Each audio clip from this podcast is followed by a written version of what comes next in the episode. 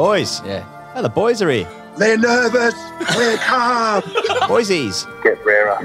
Why is this happening to me? Me. We're not getting Maccas, and you can blame my son. Get a few today, did you? It's great to contractually be obliged to be here.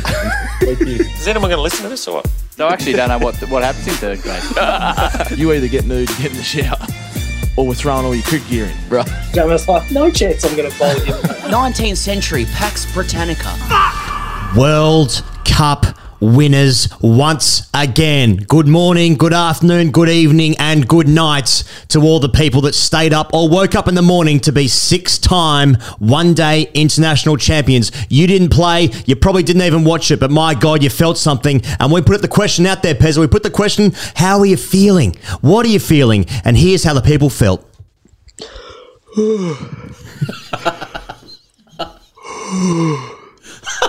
Was there a World Cup? Is that six now? nice. Just woke up. Come on, the boys. Sucker fucker ding dong. Australia, you fucking beauty. That was fucking easy. oh my god. What has happened to you boys? You got the fucking dogginess. The Aussies have got that fucking knockout cricket dogginess. Pat's a fucking legend and climate change is real. Six World Cups and all is all great stuff, but have you guys ever won an Asia Cup? Because we have eight of those. The West Coast going to be picking Harley Reid. I'm off to just get me solar panels installed. Captain, come!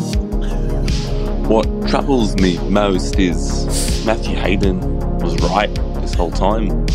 Apparently, we are just fucking champions and nothing else matters. Fuck yeah. Up your big dos. My condolences, boys, for the view count and the engagement online. It's been a big couple of years. But uh, I guess it's time to get real jobs again. Where do I um, submit refund requests for the shows coming up over summer? Donny or Virat. Fuck, I'm tired. But how good? How good's that? Uh, just want to say, how good was it to see Stoin and Zampa just skipping the handshakes and going straight for the medal? You know, Stoin didn't even play, but what a fucking alpha. It's 8:42 a.m. on Monday, the 20th of November. I've had no sleep. I'm feeling rough. We love head. This is beautiful. I feel it in my loins. There is no passion, there is no desire, there is no love, there is no pride, just ego. Everybody apart from Kohli can live with their head held high. No, head, head, I, my head is on Pluto.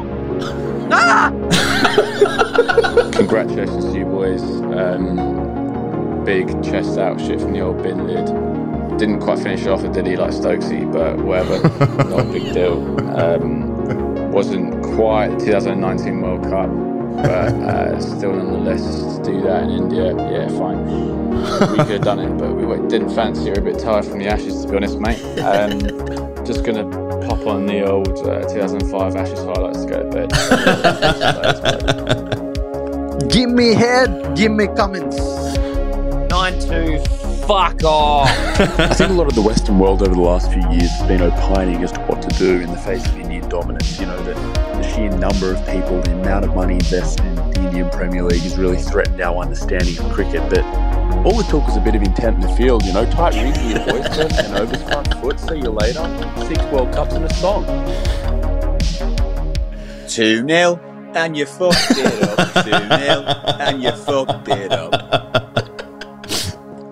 Chest, pipes, all things nice. It's 4 a.m. and I am fucking Jack. 9 2, fuck off, six World Cups and a song indeed. Uh, before we get into the show dissecting the World Cup, I want to give a shout out for our live shows. An update there. We're doing Adelaide, Melbourne, Sydney, Brisbane, and Fremantle. Adelaide, December 14 is now completely sold out, as is Melbourne on December 20 at the Forum. That is sold out. Sydney at the Enmore, January 2nd. Tickets available for that, as is Brisbane at the Princess Theatre the following night, January 3. So tickets are available for Sydney and Brisbane, and that means also that Fremantle the next night, January 4, is sold out. Adelaide, Melbourne, Fremantle, all sold out. Tickets only available now for Sydney and Brisbane on January 2 and January 3. Tickets on the internet at gradecricketer.com forward slash live dash shows. You can just go to gradecricketer.com and figure out how to use the internet from there with the live shows tab available. We are desperate for you to come along and see us. We are desperate. We're desperate. desperate. Uh, these uh, these will be the biggest shows we've ever done, and we're so excited. Um, and we've got some amazing venues, uh, and uh, and we're so excited to see you guys uh, and see your faces there. Uh, but there are only tickets now available for Sydney and Brisbane, January 2, January 3. Tickets at gradecricketer.com. And Pezza, just a shout out, uh, we are releasing our best ever merch collection this week. We haven't got the details for you right now, but you're going to have to stay tuned, I suppose, as much as you can stay tuned to anything these days, what with TikTok brain and all. Uh, but it is going to be our biggest and best ever uh, releasing of merch this week. You might find a few phrases that you've been enjoying. I'm just speaking to you, Hugo's looking you in the eye here, Yes. but uh, it I've- is- I've enjoyed some phrases. It's, I, I think we've done it correctly. It's a very, very good collection. There's going to be some information across the socials uh, in the next couple of days. The window will be short to get your merch. Uh, it'll be there ahead of Christmas. Mhm. Uh, very, very excited to drop that because a lot of people have been asking about merch with particular phrases on them. I think we're we're delivering strong. So there you are, World Cup winners one week, merch being released, live shows, a brand new live show. If you've been to one before, come along again. It's not just like a sit down live podcast kind of conversation. It is a show. So well, it's a World do- Cup winners show It's now. a World Cup winners The- show. Everything TGC and Australian cricket does now will have the sheen of World Cup winners. Yes. Now, ahead of the World Cup, not that interested in the format. Not and I that thought it was on its knees, but I've always thought ODI cricket is the best format. Well, it's high skill. You Yeah, know, it's- bowlers can take fivers, batters can score Indeed, and it's a test of technique as well That's over a long right. period of time. Yeah. And that's why the, the cream really rises to the top. It takes one day. Yeah, well, did for India. Support for this podcast comes from our dear patrons. Record numbers of Patreon at the moment. Patreon.com forward slash grade cricketer. Hashtag Ask TGC Fridays all the way through. You can also get uh, the, uh, all of our audio stuff on Spotify these days. The specific fee for you can search TGC Patreon on Spotify. You can unlock the episodes there, but you can sign up for five or ten dollars a month at patreon.com forward slash grade cricketer. Pezza, uh, just checking notes here. Australia have won the World Cup. um, and uh, to start with this, um, well, okay, there's there over, over the course of the last few years, we've been very fortunate to um, to make some to make some great friends in India, and, and we've had opportunities that um, that many others haven't. Uh, even just being able to go to India a couple of times the last few years, and there's there is a genuine genuine, deep, deep sadness in the country. And I just uh, I pulled out one more SpeakPipe from uh, from one of our Indian fans here, and uh, I just want to uh, highlight their their troubles over the last decade. All right, guys. Yep. 2014 lost to Sri Lanka. 2015 lost to Australia. 2016 lost to West Indies. 2017 lost to Pakistan. 2018, thank fuck there was no cricket. 2019 lost to New Zealand. 2020, thank fuck for COVID. 2021 lost to New Zealand. 2021 again didn't qualify. 2022 lost to England. 2023 lost to Australia. Yep. I love cricket. I love cricket, great sport indeed. Lost Australia twice in 2023 as well. I could have said that. Um, so uh, you know, there's but there, there at the moment in India, there, there'd be a deep, deep level of mourning uh, over what has happened, grief, um, and uh, and uh, just a feeling generally is that they've they've shit tipped themselves out of uh, winning their own World Cup. Um, so I mean, there there is that, and it's kind of uh, uh, it's, if, it's I mean, it's that almost feels like the headline, but I suppose you know it's probably uh, more relevant to talk about Australia and how well they played, perhaps. You know, but I just want to acknowledge the Well, level this is a, of you know grief. this is the thing. Like from you know once again you're trying to apply the grade cricket lens. It's a very complicated Mm. state of play. Like the, f- for me, the, what, the number one rule of playing grade cricket is that while you spend something that you know upwards of what would the OECD would call a part-time job on the game. Say, you know, you play on Saturday, you play on Sunday. What are you looking at there? About 16 hours, give or take. You're training twice a week as well. That's four hours, probably when you like to and fro.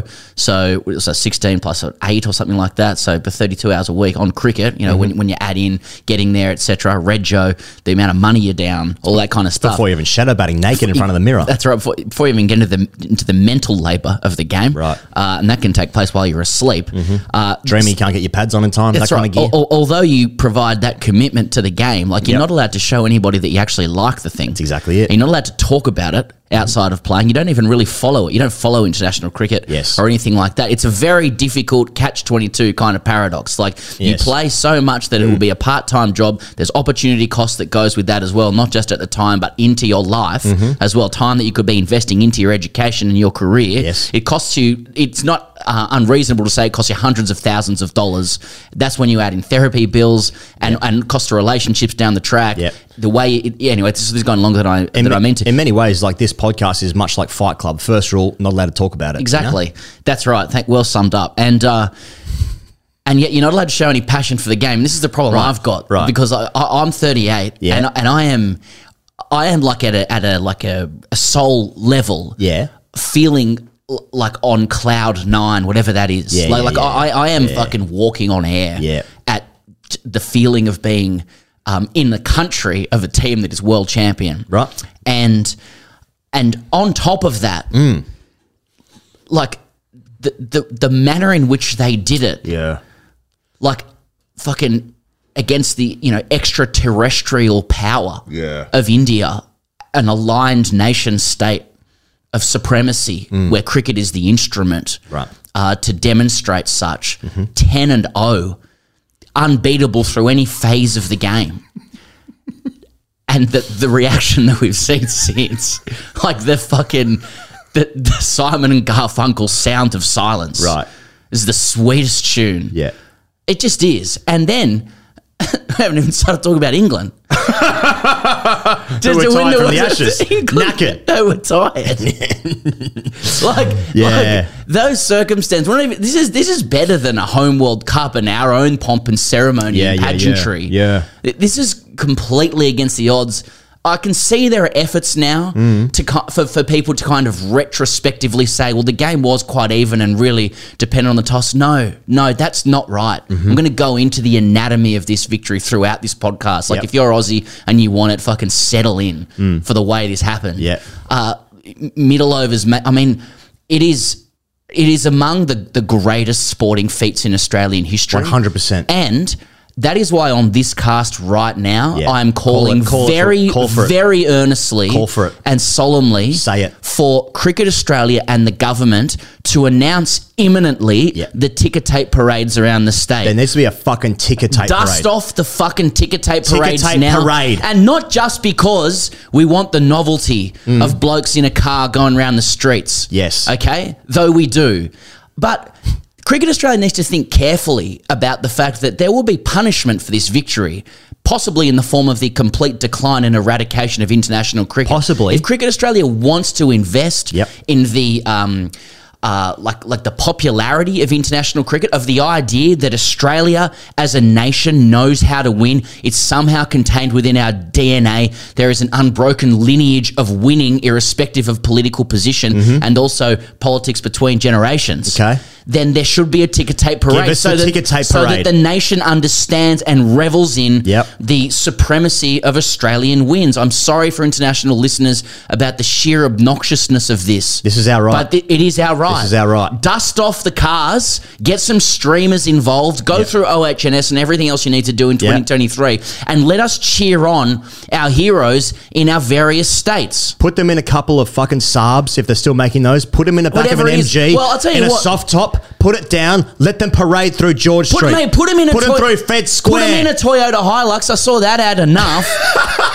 Get those two actors on. Get them back together because that's all I wanted throughout the World Cup. We can I- settle their was divorce funny, right It was funny. The line was delivered well. Obvious. That was good. But I don't like that they were divorced.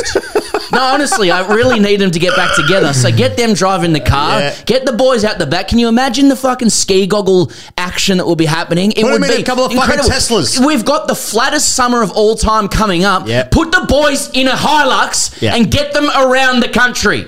Ticket Okay? tapes. Ticket tapes. Okay? Okay, Ticket seriously, tapes. get Will drive the car. We'll drive them. the, the nation is crying out to fete their heroes. I may or may not have had a text from one of the players, I won't say who it is, who said, I want to be back home to soak, soak it up. These T20s are a fucking joke. okay? The, the, the players want to be home. The nation wants to fete them. Yeah. We're trying to save international cricket. Cricket Australia and the government put them in a Hilux. This is not an ad for Hilux, by the way, but we are open to sponsorships. Be good ad. they can get back together. There's Zorby in ski goggles. Yeah. And yeah, see? The bin lid with fucking 1993 Steve Waugh Oakley's fucking doing some doing some Exactly. finger, finger, pistols. Yellow wiggles. Yeah, come Yeah. on. Come, Come on. on. Get the wiggles involved It and is- the bin lid next to the wiggles. One of What- the greatest sorry. wins of all time.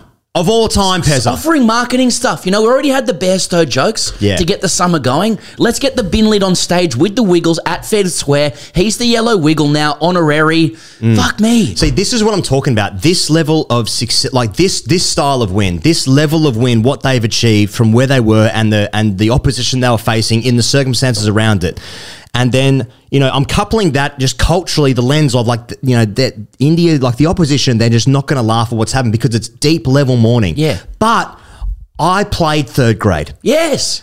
And I'm sorry, it's really, really funny how they've lost. That that's just that's my culture, you know? My culture's fucking third grade. It's Benson's Lane. It's it's flies the size of cats. You know? Correct. It's sun damage, it's broken dreams, it's failed relationships, it's wasted Saturdays is what it is, Pezza. Okay? That's not my problem. Is it my problem? Of course it is. Well, it's a culture. But Australia have won one of the greatest matches of their entire life. I'm talking America's Cup shit. Okay? Whatever that was. Whatever it was. I've just heard about it. My dad went. We were into sailing in 1983 or whatever the fuck it was. for a week and a half. Yeah. Much like they were into the women's soccer for a bit. Statues for them. Finished fourth. Exactly.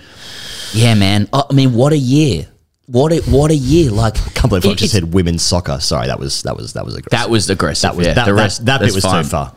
What a year! Like th- this team, this team behaves impeccably. I want to talk about that in a second and how they are distinct from those who came It's a before. bit on the nose, isn't it? Did, they, did they win hard enough? But yeah, oh, uh, we've we've been very clear that behind closed doors it's going to be court jester hats and, and g strings and, and masks and tangerines and belts. You know, we know that We- about we- the boys. That's what we know. We already know this. We know it. But they, I mean, the the damage to oppositions through the year as well. You know, like the the internet ruins your brain from a tribal perspective. It's Yeah, actually yeah, very yeah. bad for us, and we need to get off it uh, and build a business around it. But you know what happened with Bairstow when it was out, and the wind up from the puce faced ah, snob toffs. What a year it's been, Pezza. To win that game at Lords and to come home with the ashes. Ah, God damn and to go over there, 130,000, 110,000, 80,000, 90,000, whatever the fuck you want it to be. Fair few of them knocking about. Yeah, it's a big- 50,000, a big old 10,000 okay? at the end. Yeah. Okay? you know, you got what more could we ask? I mean, this Come is on. this is this is Come the fucking. Shangri La. This is as good as it gets. Modi giving the trophy to Cummins. Yeah. Daisy Cutterzine, very good. Curb your enthusiasm, music over the top. Womp, womp. Ah. yeah, come I on. mean, I don't know what else to ask for. I'm sorry. I think it amazing. Oh, god damn it. I mean, I thought Steve Waugh and Ricky Ponty gave us the Yeah. best years. Waugh and McGrath, I thought the good times would never end, and then they ended for a long period of time. But this year, 2023, has this been the funniest memeish year of all time? Maybe. I, I, want to say, I want to, make a point on this. Uh, you say that we haven't experienced success for a while. Now, my observation is that following this World Cup win, for opposition fans Hmm. uh, who don't pay as much attention to our own lives because we're all inherently self-interested individuals, uh, look it up. It's in philosophy. Uh, that th- this win has um, represented uh, like a continuation, an extension of an unbroken lineage of, of Australian cricket winning. And I also think a lot of people at home you know, are, are couching Austra- this Australian team in that way as well. Like uh, this idea that the uh, Australian teams forever, you know, five out of seven last seven World Cups, etc., six overall, like inherently extraterrestrially know how to win, Mhm. and that's a compliment to the team. But like, there is also something significantly distinct from this team than Australian great teams that have come before. Uh, like their, their very foundations, this team have been uh, stylistically, like attitudinally laid in, like carved in deliberate contrast to the greats that have come before. Like this team have been waiting for an exclamation mark on how good they are. We've talked about the Nearly team for so long. You know, the amount of like um, capital that like Cummins and the team um, risked by taking on JL and saying we are we refuse to build our team around the principles of the teams that came before. We're going to do it differently. That is not us. Mhm. We can't do an impression of those that came before. I think like you know it's very sat- must be very satisfying to them. Like th- this is a team built on we've heard it before calmness, humility, um, but almost like post ego in the way that it conducts itself. Like it, it's in the image. This is a team in the image of Cummins and the man who refuses to take a curtain call, Andrew McDonald. Haven't heard a thing from the coach after winning the World Cup. Right? Yeah. Does it? He just lets the players take all of the glory. Right? Yeah. That's post ego shit. Like that is serious. Um, self actualization, Mhm. uh, and it's the same for Cummin as well. Um, and and I think that a lot of people have struggled, both home and opposition fans have like have found this team beguiling, in the sense that like, um, you know, like like Cummins' captaincy, for example, has been so routinely like uh, questioned. Um, you know, his methods, his utterances, like uh, frustrate people because he's a bowler or because of his political positions or because he doesn't look like the captain or behave in the way that we're used to Australian captains and teams behaving. Um, people have struggled this year to like use the trope of the ugly Aussies, even though they've wanted to, because there's nothing ugly about this team. There's just like they're, they're almost built in opposition to that. Like during the game, you know, as Matthew Hayden towered over Harsha Bhogle on commentary, bellowing that he was going to own Harsha, and then call himself the Big and Doss. then that he was going to feel the wrath of the Big Doss. Could that not have provided a greater contrast to the Aussie team? Who were like on the field diving for catches, working as a team, uh, no Yeah. sledging, no carry on. Yeah. Now you have the big pinker Cooper there, roaring, bellowing at this like sort of Standing se- over. senior ornament to the game, who is who is gently asking him to to cease yelling at him. You know that is the contrast. You're between, gonna feel the wrath of the Big Doss. like, could you imagine any of the like, and you know, Dos, Dostoevsky's gonna Dostoevsky. You know, I felt it provided quite an interesting contrast. Yeah, yeah. and um. This team's been waiting for their own moment to be like we're great too, and to to emerge from the shadow. Yep. A lot, so a lot of people are going to link them with the teams gone by now. Oh, this is an unbroken continuation of excellence uh, and greatness, and there is a compliment to that. But they're very, very different. Mm-hmm. This team, you know, they, they conduct themselves differently, that, and they needed to work so hard to get out of that shadow. Mm-hmm. Cummins, Cummins's leadership is central to all of that. Yep. He now has the tactical acumen to go with the un, um, questionable people management skills he's got. He reminds me, and this is more of an Eastern State thing, but like he actually reminds me a lot of John Eales. Uh, and and the excellence of that Wallabies team, Yeah, you know, yeah. 99 01. Yeah. Uh, a, forward captaining the team under Rod Macqueen, a smart guy who didn't take a curtain call either. It's probably the most proud I've been of an Australian team since that Wallabies team back in the Mm. late 90s, Mm. early 2000s. Mm. Uh, and I'm, I'm, I'm um, vulnerably proud of them. I want to uh, take a second to acknowledge how wrong I was about everything. Yeah. Um, oh, I'll, I'll join in. So, uh, just highlighting some of the things that I couldn't believe that happened or, or was um, on the other side of the fence with in terms of a 50 50 call. So, they went into the World Cup not only just missing Ashton Agar through injury, now that, that can happen. Obviously, I mean, even look at India, they missed Hardik Pandya mid, mid tournament. So injuries do happen, but they're not replacing him with another spinner if one was available at all.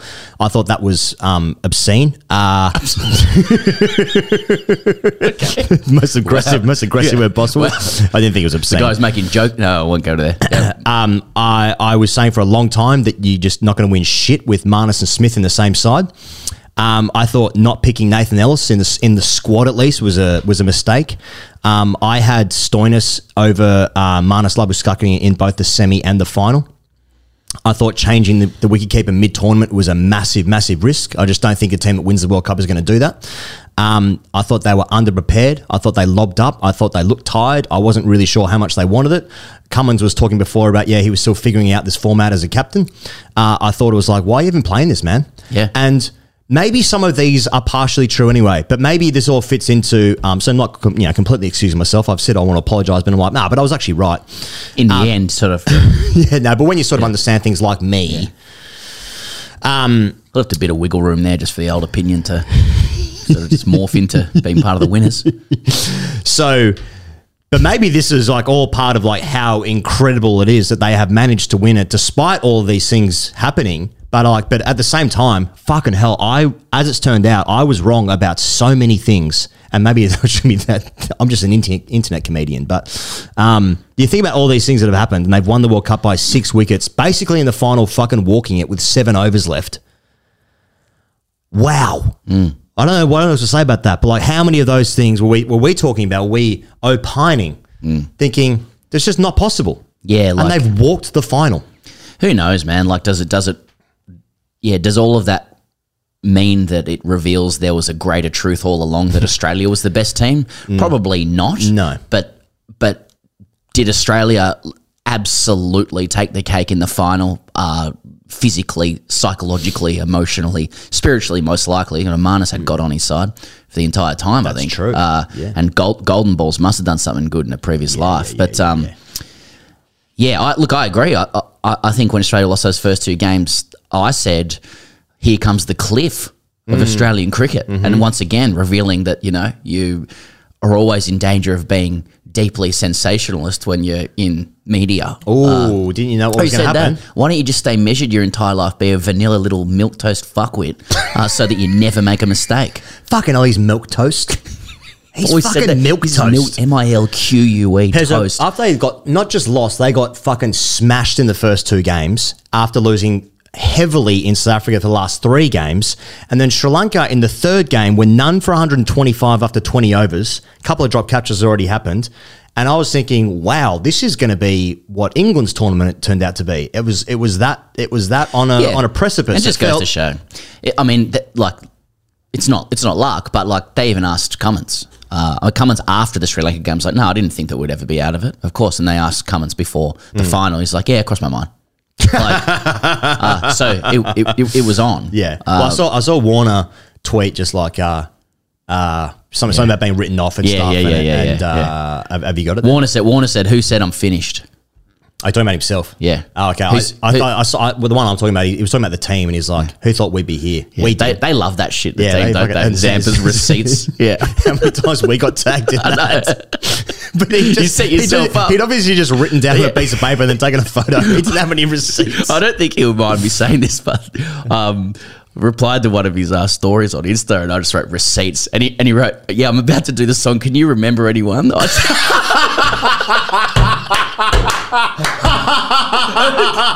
Yeah, fuck him. Like- fuck all of them.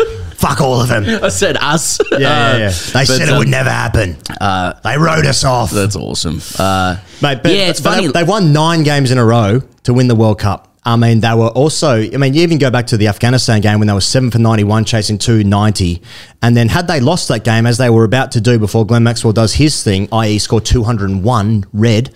Um, Cummins a bit slow in the innings for me, but uh, but I also like energy companies. And I, su- I support them. Um, and coffers. and coffers. And Cricket I- I- Australia's coffers. I like Cricket Australia's coffers. For me, I've always been a coffers guy. I don't like any risk to Cricket Australia's coffers No. vis-a-vis sponsor dollars from energy companies, and that's why I'm against Cummins. That's right. And I understand how those sort of things work as well. Those sort of things. Anyway, in that game against Afghanistan, uh, had they lost that game, that would mean they would have needed to win the game against Bangladesh because Yeah. of. Uh, so even in that position, they were still sort of like fighting for their way in the tournament. They obviously scored nearly 400 against New Zealand, nearly lost that game. They didn't, though. They won that game, Pezza. Yeah. They won that game. There's all these things that nearly happened and didn't happen. Yeah. Yeah. I- what- I- look, they, they, they didn't prepare for this World Cup like it was a. That's why it's so funny. An integrated, planned, aligned, long term campaign, like the way we do in Ashes, for Mm. example. Th- This was, without doubt, a nice to have. Yeah. This was get the band together and see what we can do. And Let's that's part of couple the joy of it. Yeah. Yeah. Do a couple of a so, I couple can, of so I can pay the rent. couple of covers. Yeah. Yeah. Get, get the eyeliner back on, one going around one more time. I don't know what band that is.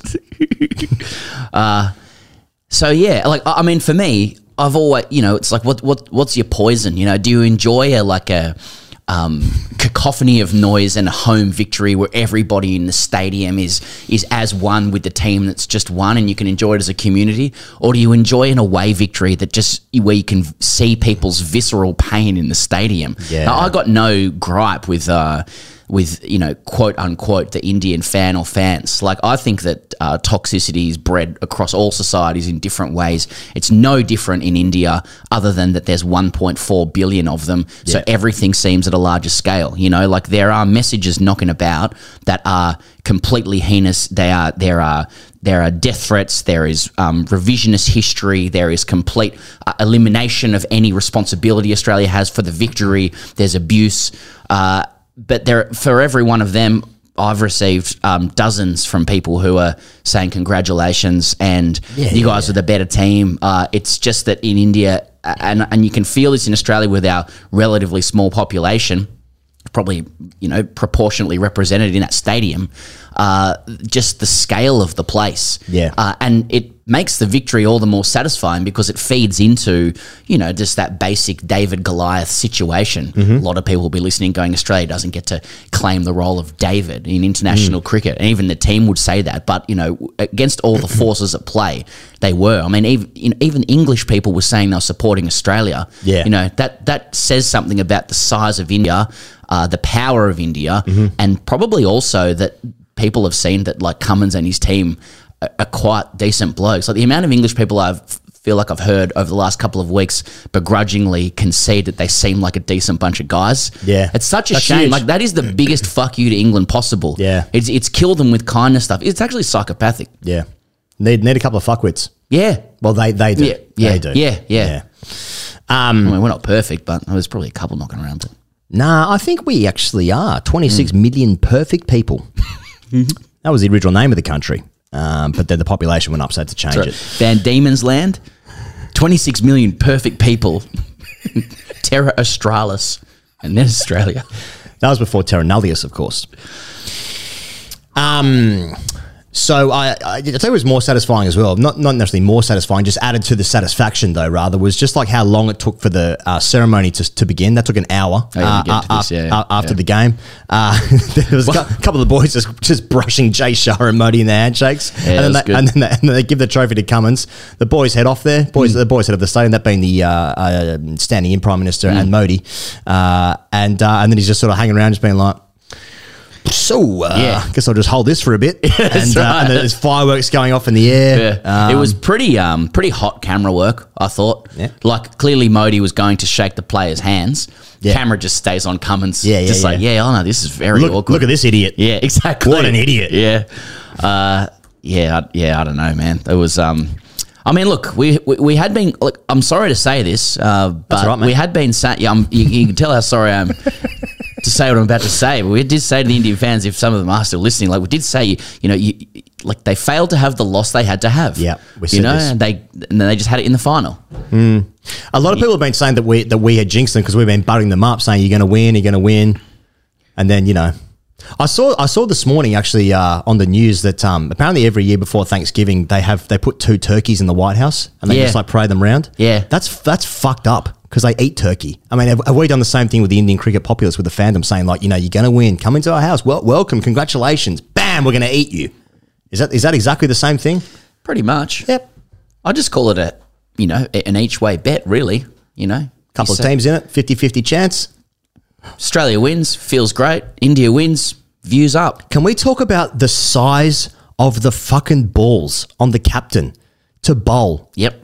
You want to talk about that? Yeah, let's talk about it. We've, we've, we've spoken about it on our YouTube stuff and our Patreon gear as well, uh, where you can support us there if you want to. But um, uh, like the the level of that, I mean, that's that's another thing. Like we were we were saying before the game, as I think ninety nine percent of people were, um, except for Dos, to be fair, except for Dos, who Yeah. posted on his own uh, on his own. Uh, Dos stuff. posted on Instagram some footage that appeared to be from before the game. Yeah. Saying that if Australia's brave, they'll they'll bowl first Yeah. on this deck. He was explaining the conditions. He and try he- and try and keep him down to sort of. Yeah, he sort said of- 240. He said 240. 240, yeah, that's very good from Dos. He also captioned it by by uh, Yeah. explaining that He didn't um, get time to. he only posted it after the game when those things happened, when he got the time. So, uh, just didn't post it at the time. Dostradamus. Oh, when I thought about C- Cummins uh, bowling first there, he explained so many things in a really straightforward manner, which is always the hallmark of really bright leaders. And a liar. They, they ha- and and a psychopath.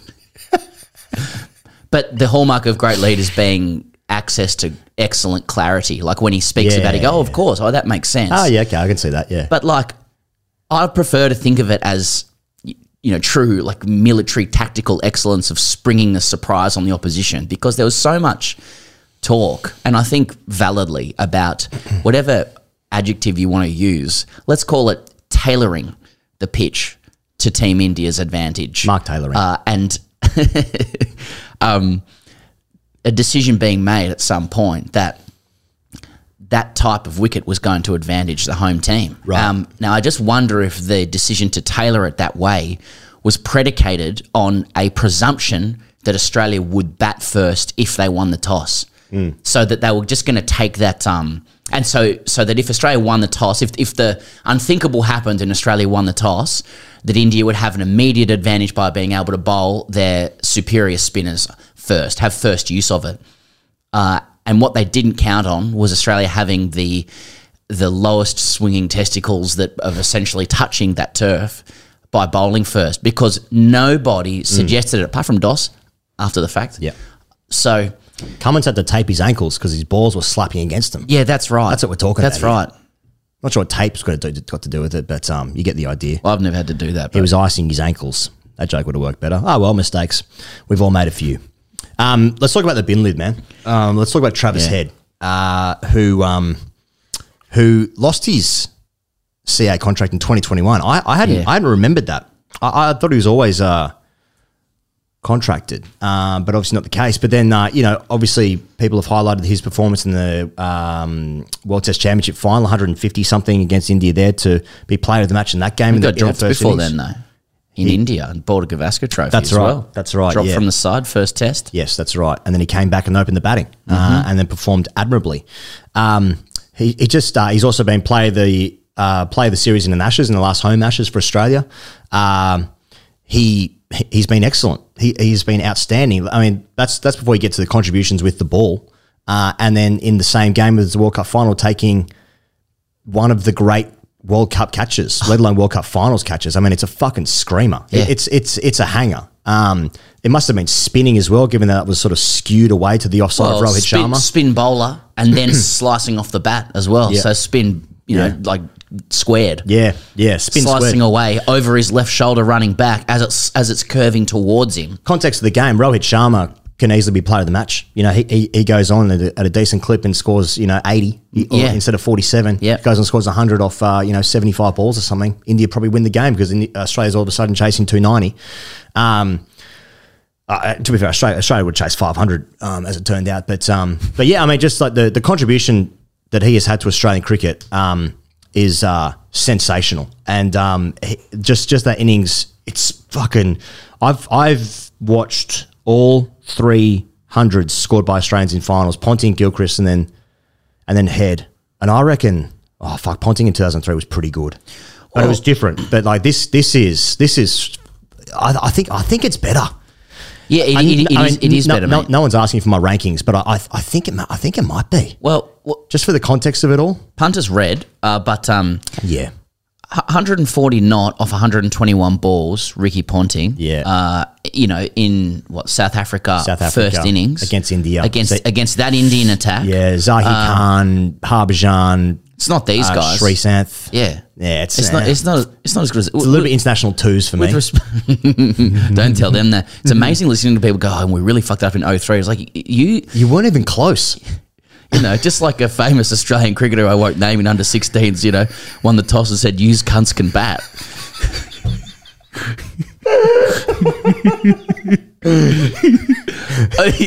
cunts which, close. which famous player Not is playing a dollar one, a dollar oh one about who that was?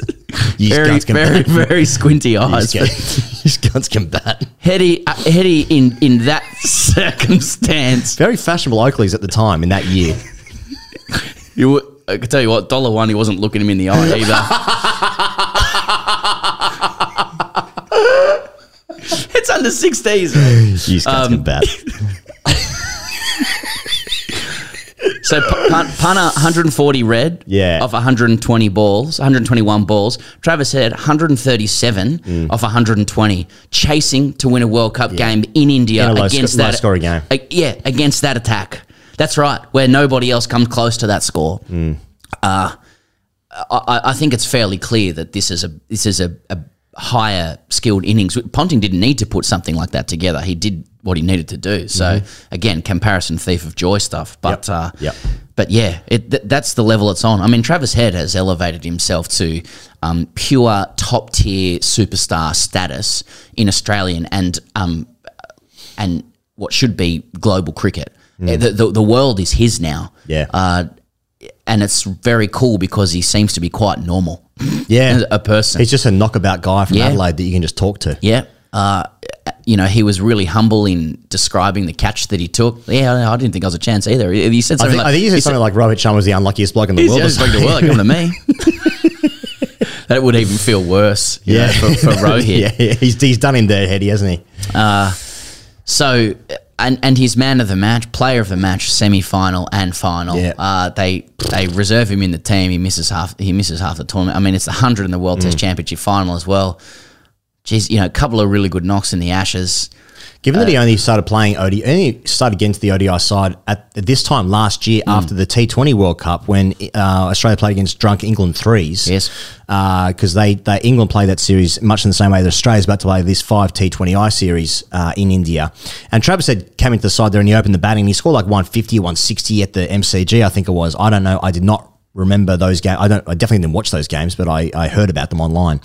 Um, so that's that's how he sort of came into the white ball setup, and then all of a sudden he just became um, he just became the most important person in the in the white ball team. And then uh, I mean that's that's that's one thing I think we did agree on. I think we did agree that that that you should pick Travis Head, given Yeah. that um, he had fractured his hand. Was it well, fracture?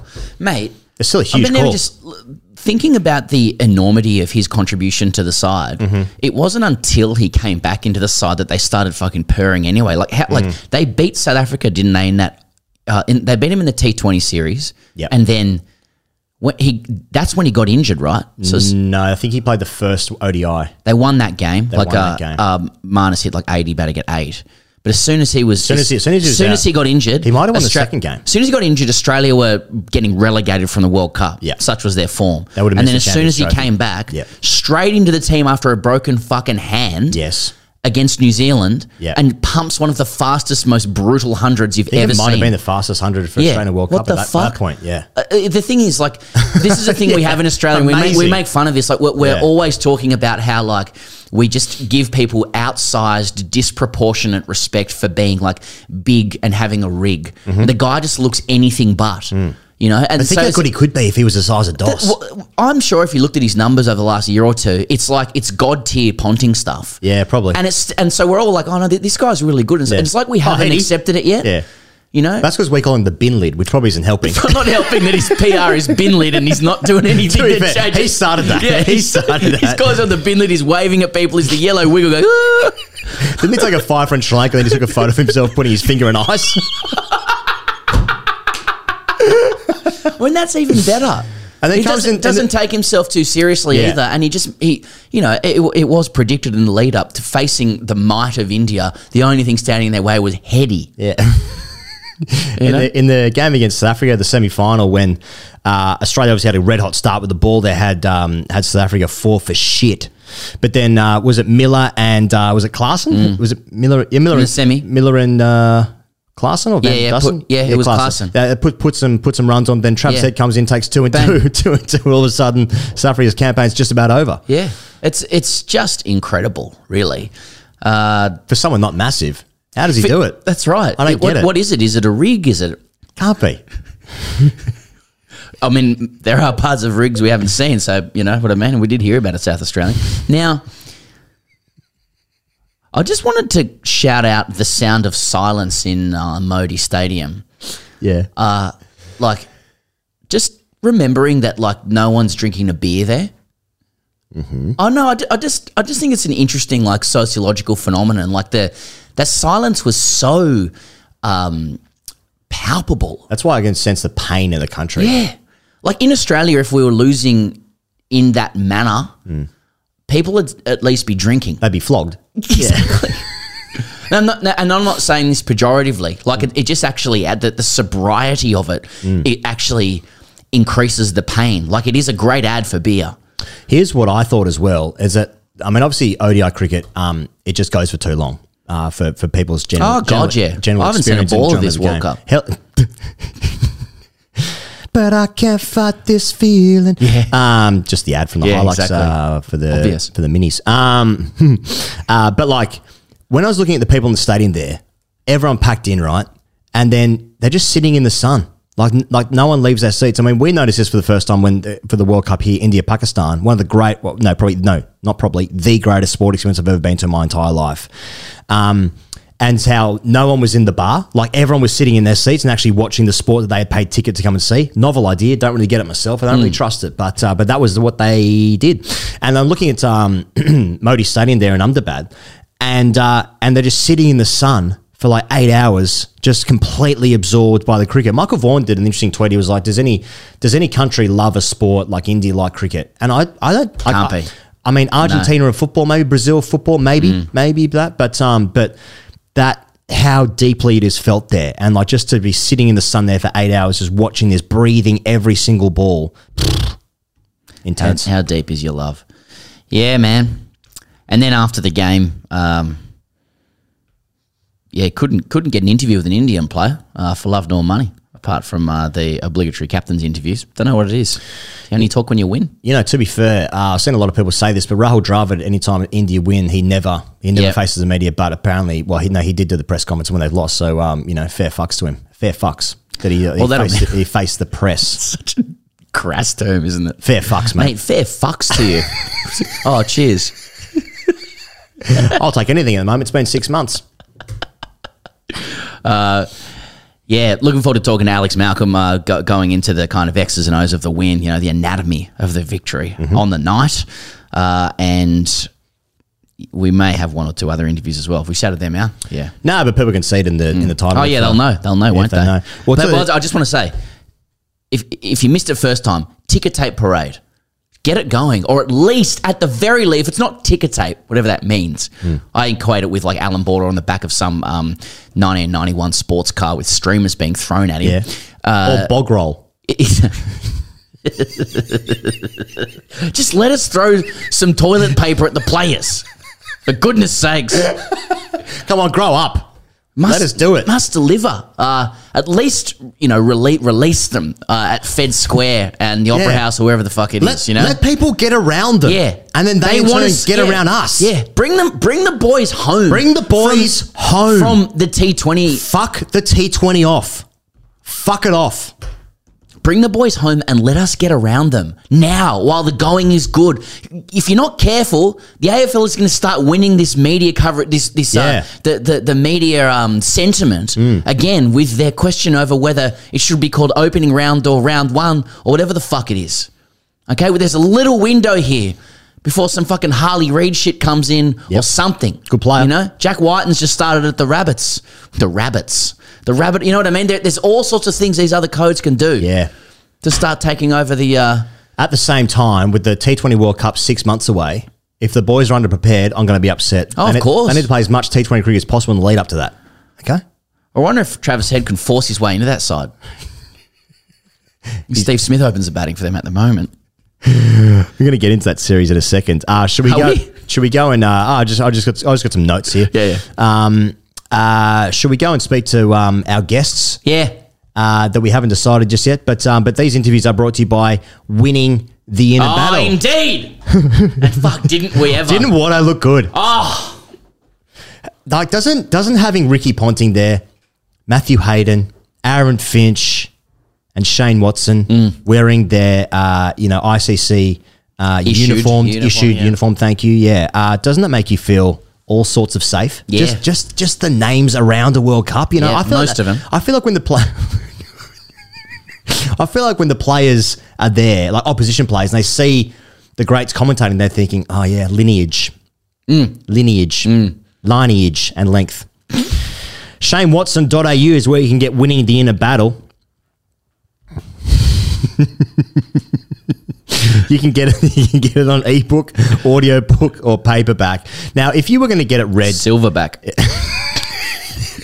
you can get hey Lee. winning, winning the inner battle on silverback. Uh, oh, there's a text I don't need to read now. Um, we, yeah, that's right. Uh, uh, Now, what those people are you releasing this in silverback because you should? no, I don't mean it in an am- animal cruelty way. It doesn't mean metaphorically, Right. Because it should be released in silverback after what we've seen. Yeah, yeah, yeah. Uh, yeah. So, uh, yeah, uh, I mean, I know the the book has been um, helpful to people within the Aussie team. Uh, Yep. And it's gaining. Here we go. What have we What have we got here? So who's saying this? Sorry, I actually have a piece. Um, How's the piece I- on I- it? Well, uh, thankfully, uh, I've still got one. But um, Rachin Ravindra actually credited winning the inner battle with assisting him in his psychological right? preparation for this World Cup. Yeah, Getting knocked out in the um. He uses. Uh, it was just in a so harsh. Unnecessary as well. His name sounds familiar. Now, uh, sports he uses sports psychologist uh, consistently. His go-to books are The Mamba Mentality by Kobe Bryant and Winning the Inner Battle by Shane Watson. Uh, so again, it's working with guys at the very top level. What a breakout uh, he had. ShaneWatson.au to get winning the inner battle, bringing the best version of you to cricket on paperback, audiobook, ebook, and paper and uh, silverback. God damn it. Can't talk anymore. All right. Uh, right now, well, at the moment, we think we've got Nathan Lyon and Alex Malcolm. So let's find out what happens right now. So lucky to be joined by one of Australia's greatest ever cricketers, uh, Nathan Lyon. Gaz, welcome back to the Grade Cricketer. Thanks for having us, lads. Uh, we're trying to hit this World Cup win from every single angle, you know, so Aussies in particular can just sit there and drink it in. Uh, T- tell us, Goat, you know, where were you when it happened? How did you take it in? Are you like Peter Siddle and just wake up to the scores in the morning, or were you riding every ball? No, well, obviously I'm in Perth at the moment, so um, I was, the time zone's actually quite quite good here. Start at four thirty, so straight straight down to the pub with a couple of couple of mates. Then then I watched it. fuck, my throat's gone in. Yeah, upset. I'm emotional as well. Yeah, it was yeah, a yeah. very emotional It's win. getting- for getting choked up. Yeah. Let, let's start that again. Um, so yeah, obviously in Perth. Uh, so straight down the pub at four thirty. Good time zone to watch it, and ended up just watching it in bed, which was um, yeah, pretty amazing. I started getting choked up when Camo decided to bowl Gaz, so I know exactly how you feel. Um, can you can you tell us about uh, the correspondence that you've had with with your mates? I know you're great mates with Starkey, for instance. Uh, it would have mean would have meant the world to him to, to to win a second ODI title. Yeah, bloody oath. I, I haven't had too much uh, communication with the lads. I think they're on a celebration for a few days, and so they should be. But uh, um, what I have had, they're, they're all pretty stoked. And I know Starkey's trying to chase down Alyssa and how many World Cups compared to what she's done. But uh, he's got a lot to do. But to go over there and win that over there and with the squad that they took was yeah pretty pretty uh, fantastic to be honest. Gaz, uh, Hugo's just mentioned the toss there before. So many of us just can't believe that Australia decided to bowl, that Cummins decided to bowl in that situation. Like, did you know that he had those balls in him to take that decision when basically everybody else was saying, you know, you, you, can't allow India with the, the guns that they have to bat first in front of that crowd? Um, No, I didn't think so. I, I, I thought we, they would have won the toss and uh, batted, but uh, hats off to the Ronnie and uh, the team there with coming up with the plan. Um, obviously, Pat would have had a fair few guys in the in his ear trying to suggest what to do. Um, I know you're asking a spinner if I would have batted first. Uh, Hundred percent, I would have batted first, but um, works out. Looks like it's worked out the right way. When uh, when Ash Agar said he uh, he pulled out, I well, he, was- he just wasn't fit, I suppose. And then uh, I believe you spoke to, to Ronnie Mac, the coach, and said, "Yeah, I'm, I'm good to go."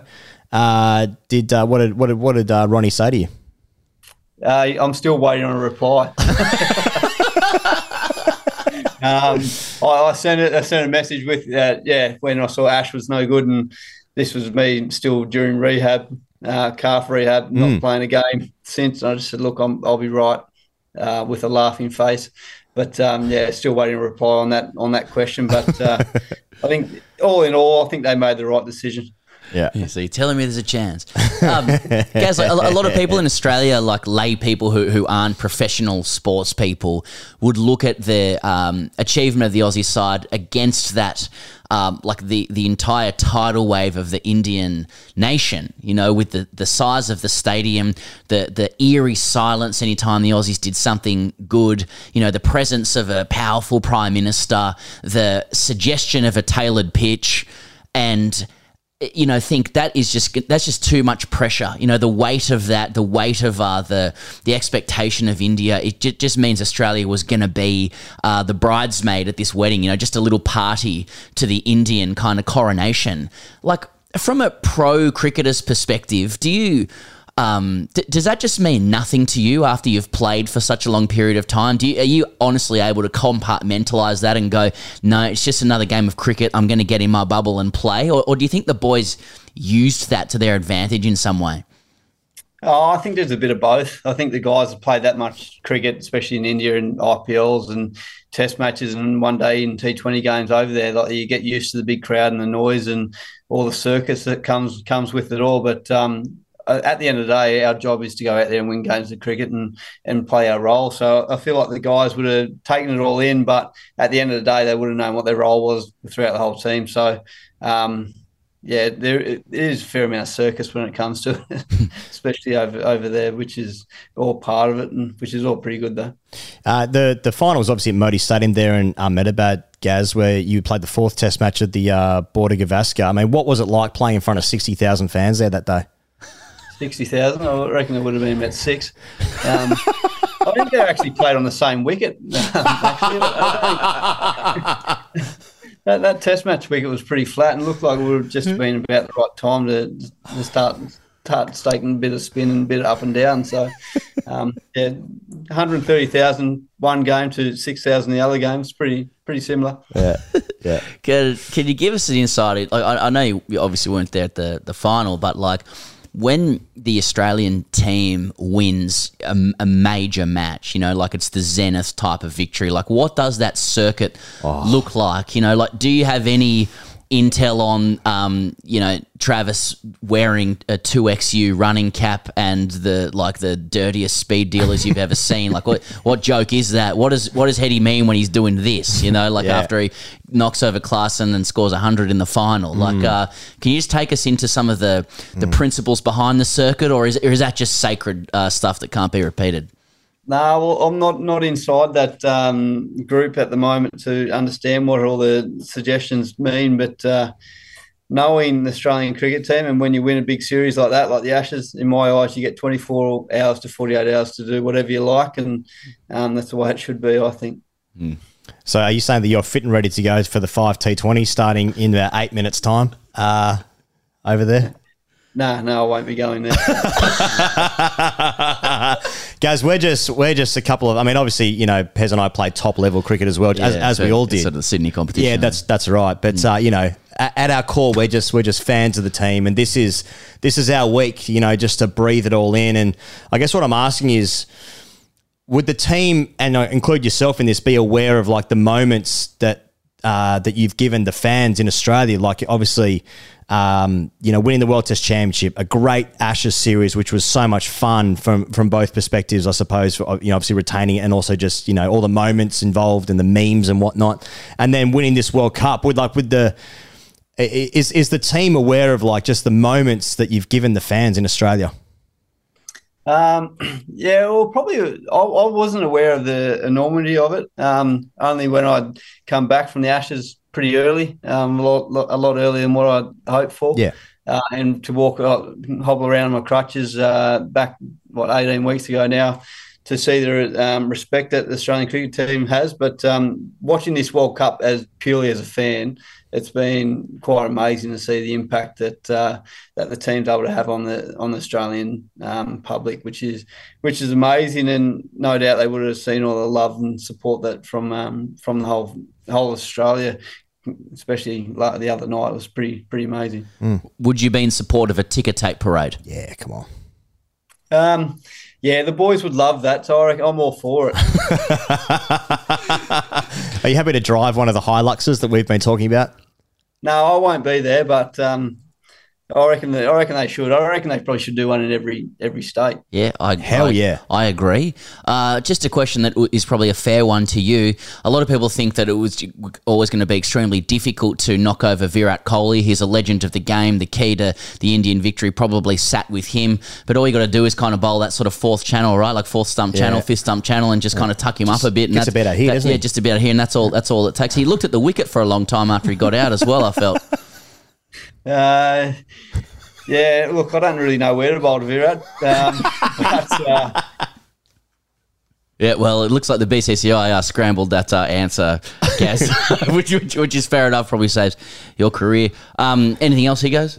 Uh, thanks so much for joining us, Gaz. We know you're on uh, holiday in Perth at the moment with like a rare week off of the, uh, the the cricket circus. So really appreciate you giving us the time and speaking to the Aussies as we uh, as we bask in this one day World Cup victory. We are going to see you through the summer. Uh, I think it's going to be a pretty successful one for Australia, and uh, we'll catch up with you then, mate. Too easy. Thanks, guys. Always great to be uh, sat here with the king of cricket X's and O's uh, in Australia. I hope you don't mind me defining you that way, but like there, there are people listening to this show, Alex Malcolm from Cricinfo, which, which is how I refer to you off air as well, uh, who who just want to bask in this win. Oh, yeah. And so we're trying to hit it from as many angles as possible. This is the section where we just want to actually get into the X's and O's of the game itself, a little bit of the lead in, uh, you know, tactics, strategies, all that kind of gear before we get into an hour and a half on the Sheffield Shield uh, and, and the PM's 11. Uh, But firstly, th- th- firstly, thanks for coming back. Thanks for having me. Yeah, uh, I I feel a big, heavy burden on my shoulders as uh, to try and live up to that billing. But yeah, it was an amazing game of cricket. Sam Billings. Okay, so the, the anatomy of a victory, Alex Malcolm.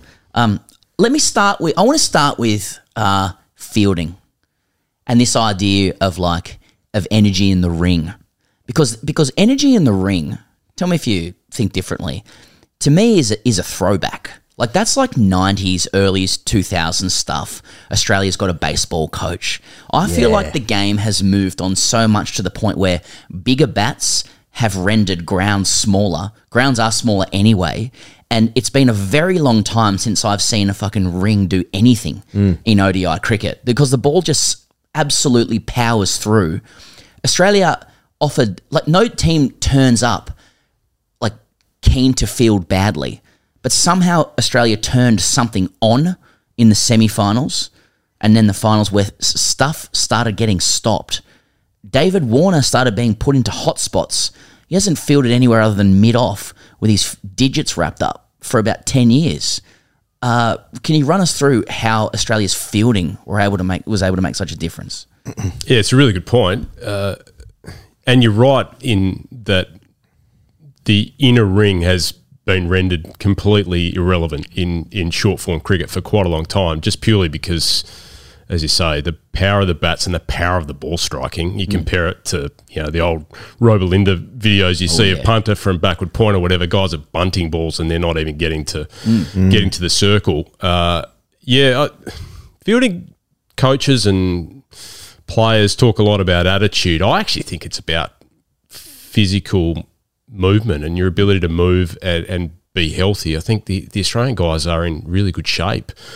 Um, fitness wise, athleticism wise, they're as good as anyone in the world. Um, and they look after themselves really well. And, and as a result, you know, guys were feeling good. They were up for it. And Warner and Marnus Labuschagne obviously felt like that was a way to get themselves into the game. Labuschagne, it's really interesting listening to him after the after the game talking about the fact that he might have been dropped. He didn't know until 10 p.m. the night before if he was Mm. going to play. And he was literally sitting there thinking, how can I influence the game as a subfielder? Mm. And that is attitude.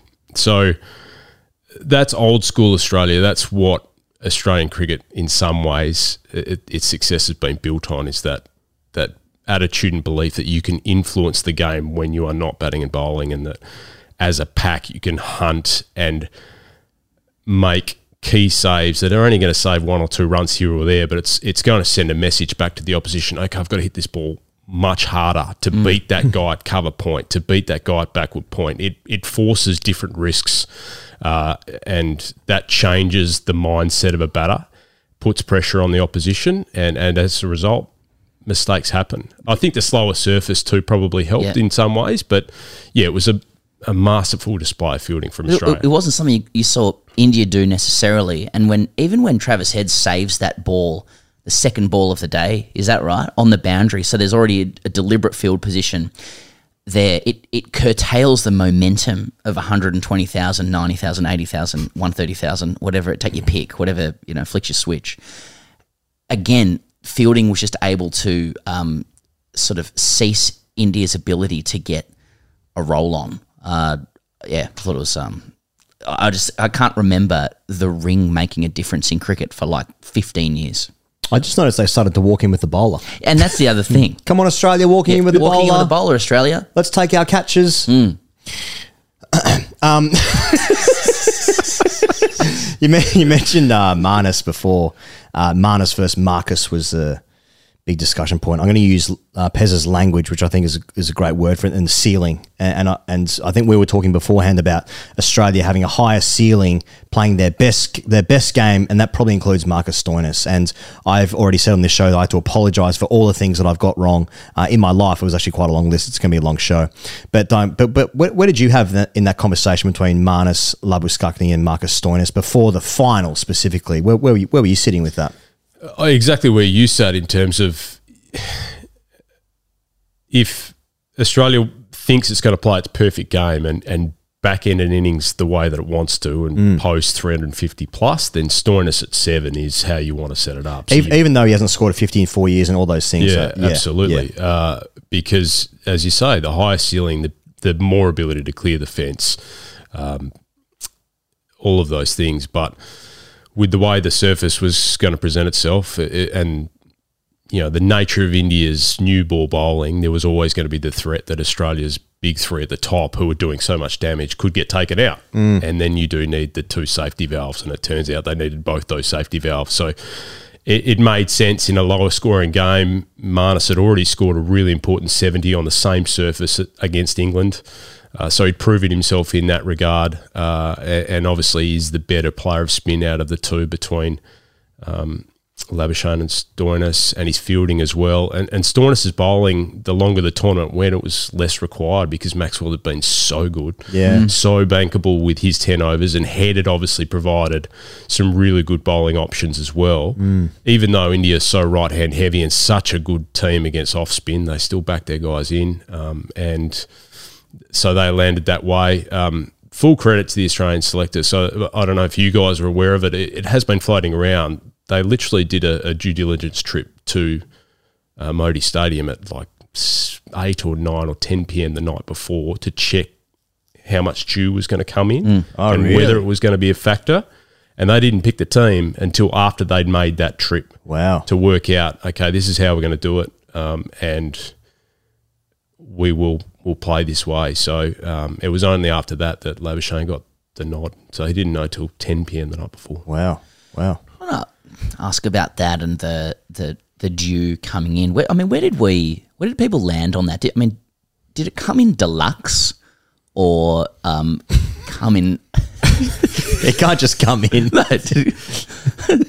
um, the reason I ask is because like like whether whether nefariously, legally through ICC loopholes or otherwise, like if we accept the pitch was tailored to Team India's advantage, um, with Team India's advantage in mind, and didn't it didn't just organically appear as Stuart Broad described as day four of a Test match.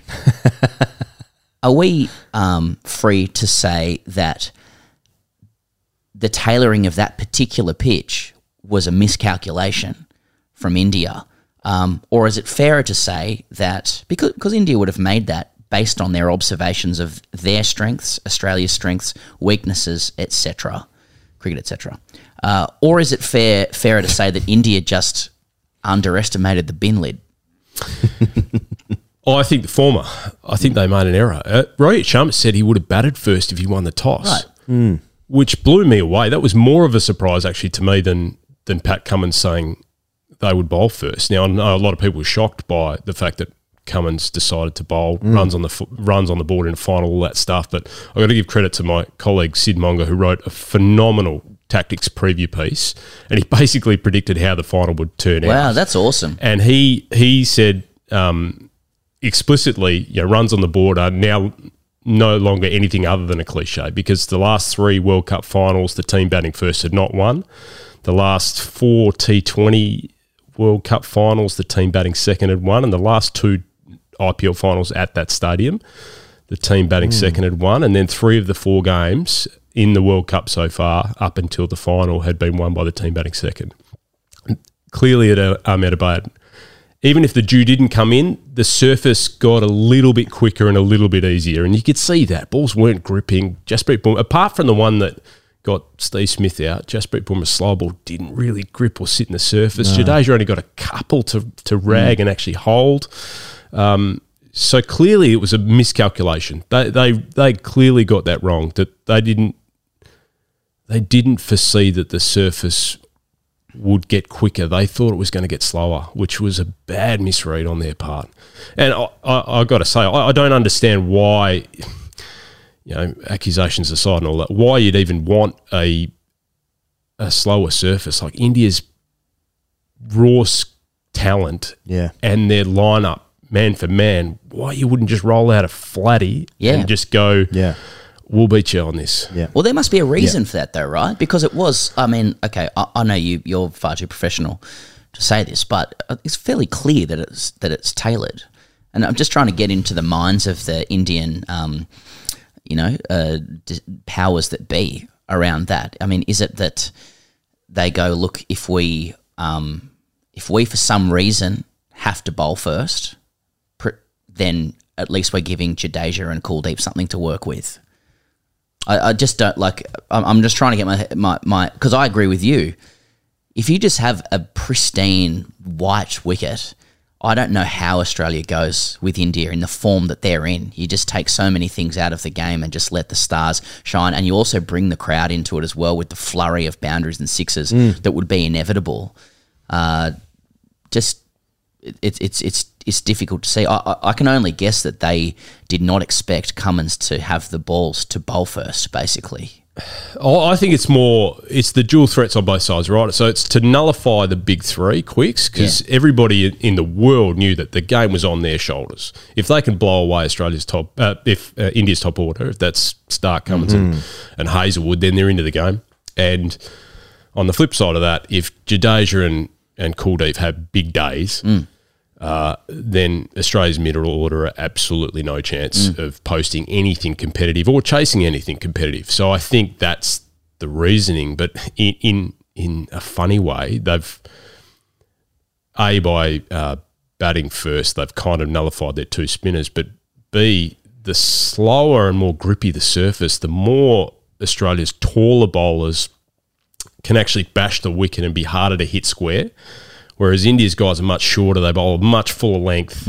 They rely on swing and sideways movement to create damage. Apart from Bumrah, Shami and, and Siraj aren't big slow ball bouncer guys. It's not a huge part of their armory. They have they have it in there, but they're not as damaging as as Cummins from six foot three or Mm. six foot four, and, And they took Hazlewood Siraj out of the game. Yeah. Exactly, uh, and the ball just slid on. So yeah, it it's a baffling thing that they've done, and I, I yeah, it, it is what it is. Fuck a sucker ding dong. It is what it is.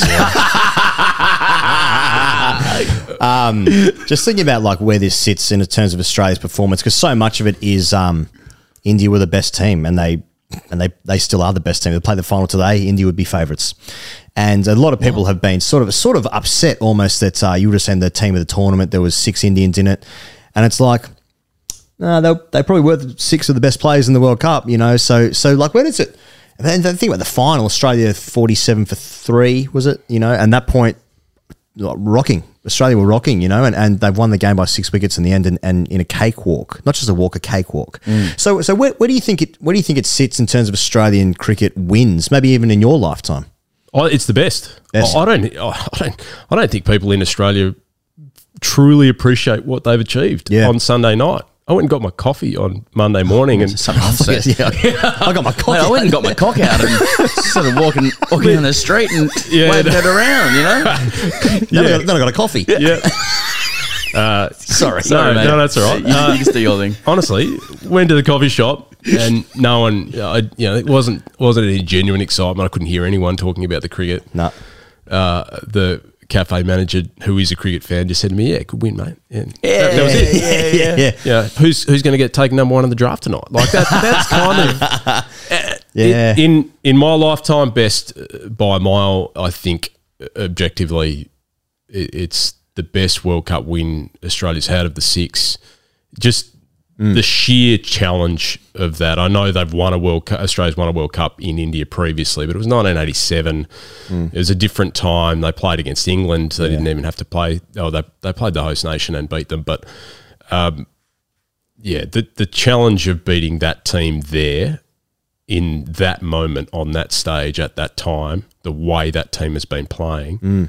it's a monumental achievement, and I think it, it ranks among the great achievements in Australian sport, not Mm, just completely Australian agree. cricket. Can, can I just sorry, Pezza, Can I just can I just couple that in with like what it means for this team in that they won the World Test Championship, they retained the Ashes.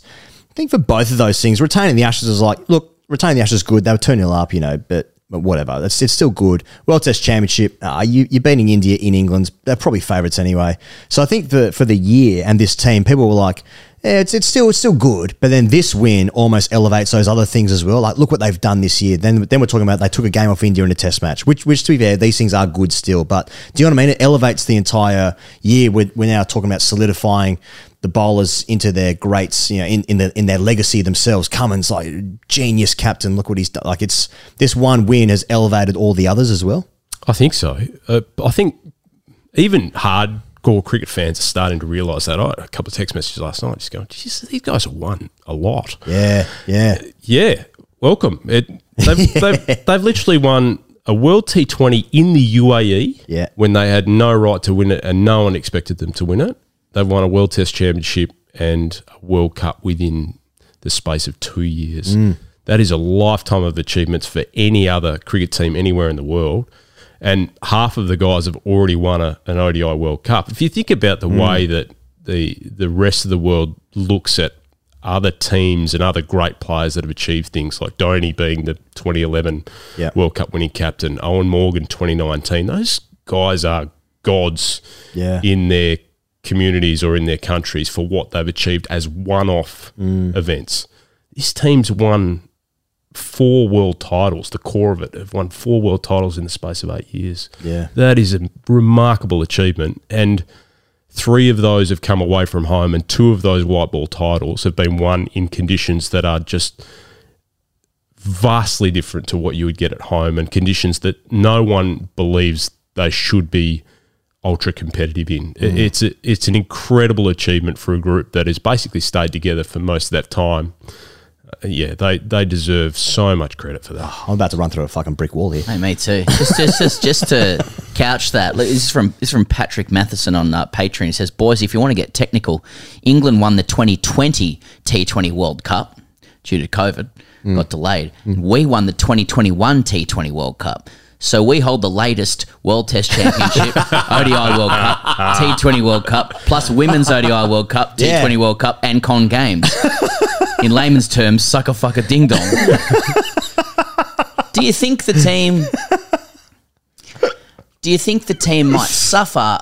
Do you think people's um, uh, let's call it like it's it's not so much uh, entitlement or desensitization to success might suffer due to the success of their forebears. Uh, we were talking earlier on the show that like a lot of people um, regarding or observing this Australian victory as a mere continuation of Australia's success across all of cricket. But the fact is, there's been a massive gap between Australia's great teams and then having a team now that is able to start succeeding again. I mean, really, from 2006 7 through to Cummins taking over the side, Australia have only fleetingly been at the top of world cricket across any format. Okay, 2015 World Cup aside, uh, to, to be fair, uh, that's no small thing either. But really, it's not until not been until now that the Mm. team has started winning consecutive things in different formats, and I think it's worth pointing out that they're a very, very different team. This is a um,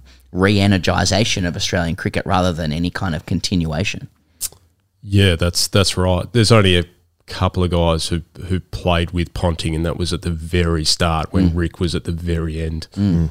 Um, you know, there was a period there. Australia were very uncompetitive in in World Cups and and world events. 2011, they they Yeah, got smacked in a quarter final in India. Uh, 13, they got they were horrible in that Champions Trophy. 2014 and 2016, they sent two of the worst T20 teams. There's all sorts of T20 tournaments This- taking yeah. place that I didn't even know existed. Correct. They, they were very, very poor during all of that time, and and so this the core of this group has been together basically since 2015, uh, and there's been some blips along the way, of course, but um, you know, to, I think the attack it's been built around the attack. Mm. You know, those three guys to be the three quicks to play across all three forms and be Mm. the core of those titles across all three forms is remarkable. Then you've got two great spinners in two in the in the white ball and the red ball. So you got the second best test spinner Australia's produced in the red ball, holding down that spot in Nathan Lyon, and then Adam Zampa. Whoa. He he's truly underappreciated for what he's done in both the T20 World Cup title in the UAE, where I thought he was player of the tournament. He probably should have been. Well, Warner said Warner that said too. that, yeah. and and here in this one, he, he's he's held them together. Yeah. he he he was absolutely phenomenal. First bowler in history to take three wickets in five consecutive games at a World Cup. Just did it under pressure time and again, coming in sick and injured, and and being the lone spinner in a in an Indian World Cup, a remarkable achievement. So you can once you've got the pillar of that attack, and you, you think about the tropes of you know attacks win trophies at domestic level or international level. That's that's the foundation, and then the batting group has has got the two pillars, the opener and, and the number three four and Steve Smith. In and Warner's been phenomenal across all forms as well. But then they've just been able to add in pieces where they've needed to. Heads become a match winner across all three forms. Um, Marnus has found a way to be an important cog across various forms. Glenn Maxwell has been unbelievable. Mitch Marsh has been unbelievable. Stoinis played his part in the World T20 title a couple of years ago. They've, they've just they've found a way. It's it's it's incredible. um, X's and O's stuff, middle overs in this game, like the, the contrast between both teams. So, like pre game, there is literally nothing statistical or psychological to suggest Australia could match India in this phase of the game. Like, and then both of them entered the middle overs phase as three wickets down.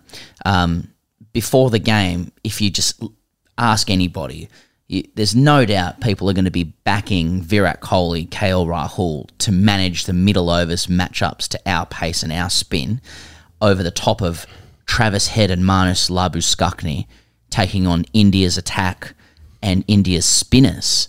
Um, do you think like the deck completely bridged that gap? Um, do you think that there's valid cricketing criticism for the way Virat and KL Rahul took on those middle overs? Because I know there's a lot of people saying that they could have been braver. Strikes me as something very easy to say in retrospect. Um, Was Jadeja and Kuldeep unders?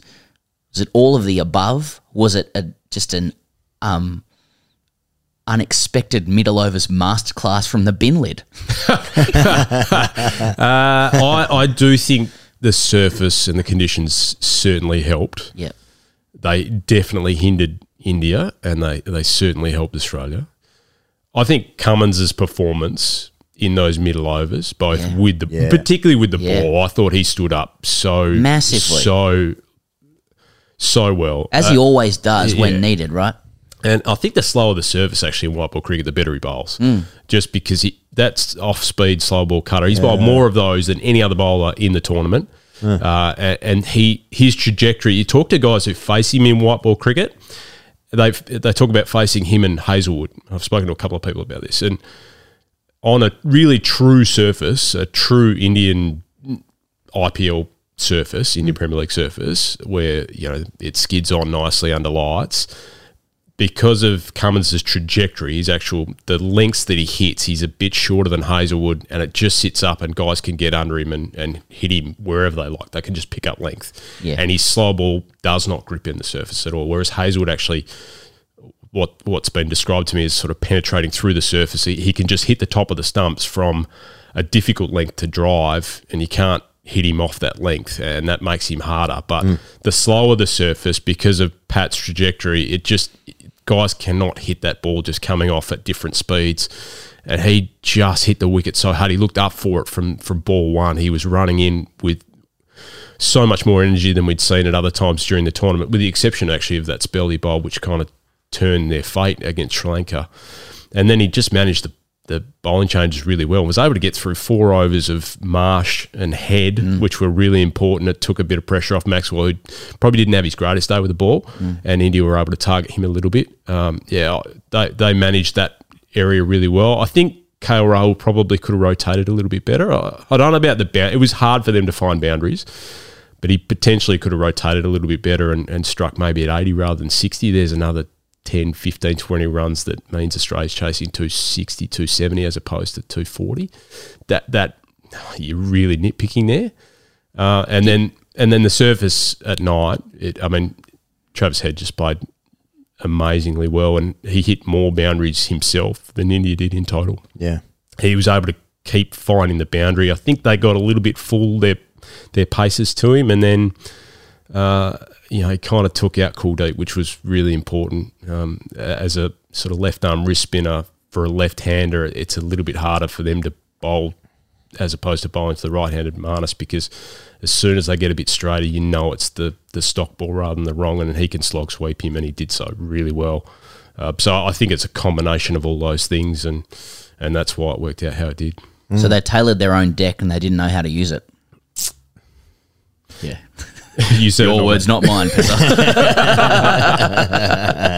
um, what did you make of uh, the treat the treatment inverted commas or the usage, perhaps a better term, of Siraj, who his first three overs went for sixteen, and then he didn't come on again until the thirty sixth over, where he basically had to bowl because he had seven overs left, and then you have to come in with fourteen overs left to complete your spell. Um, and they opened the bowling with Shami instead of him, um, who, to be fair, looked very dangerous in the first couple of overs. He got one wicket with a half tracker, didn't he? But uh, but apart from that, nothing nothing really doing. And they seem to be basically a bowler down, despite him being fit. Yeah, I suspect they would have had conversation. I, I, I don't know this for a fact, but I'd be shocked if they didn't talk about Ashwin and V Siraj at the Yeah. selection table in the lead up. Yeah, Right, and, right. and so because they know Australia are going to match up pretty well to Siraj, and Shami was the obvious with the new ball to Australia's left-handers. He's got such a good record coming around the wicket, Right, okay. uh, and and so that was that was really the reason. I mean, he didn't Shami- open the bowling at any point in the World Cup, mm. like Yeah. Shami. They Yeah. just, they Just completely threw that out the window. Then made Siraj bowl grunt overs from mm. sixteen overs Yeah. onwards on a slow deck that mm. they tailored in. It's just pretty. Like if you go Siraj versus Ashwin in that situation, why don't you just bring Ashwin on the Yeah. middle overs and he and he can Who do something with the bat? Yeah. I think if Hardik was playing, Ashwin Yeah. would have played.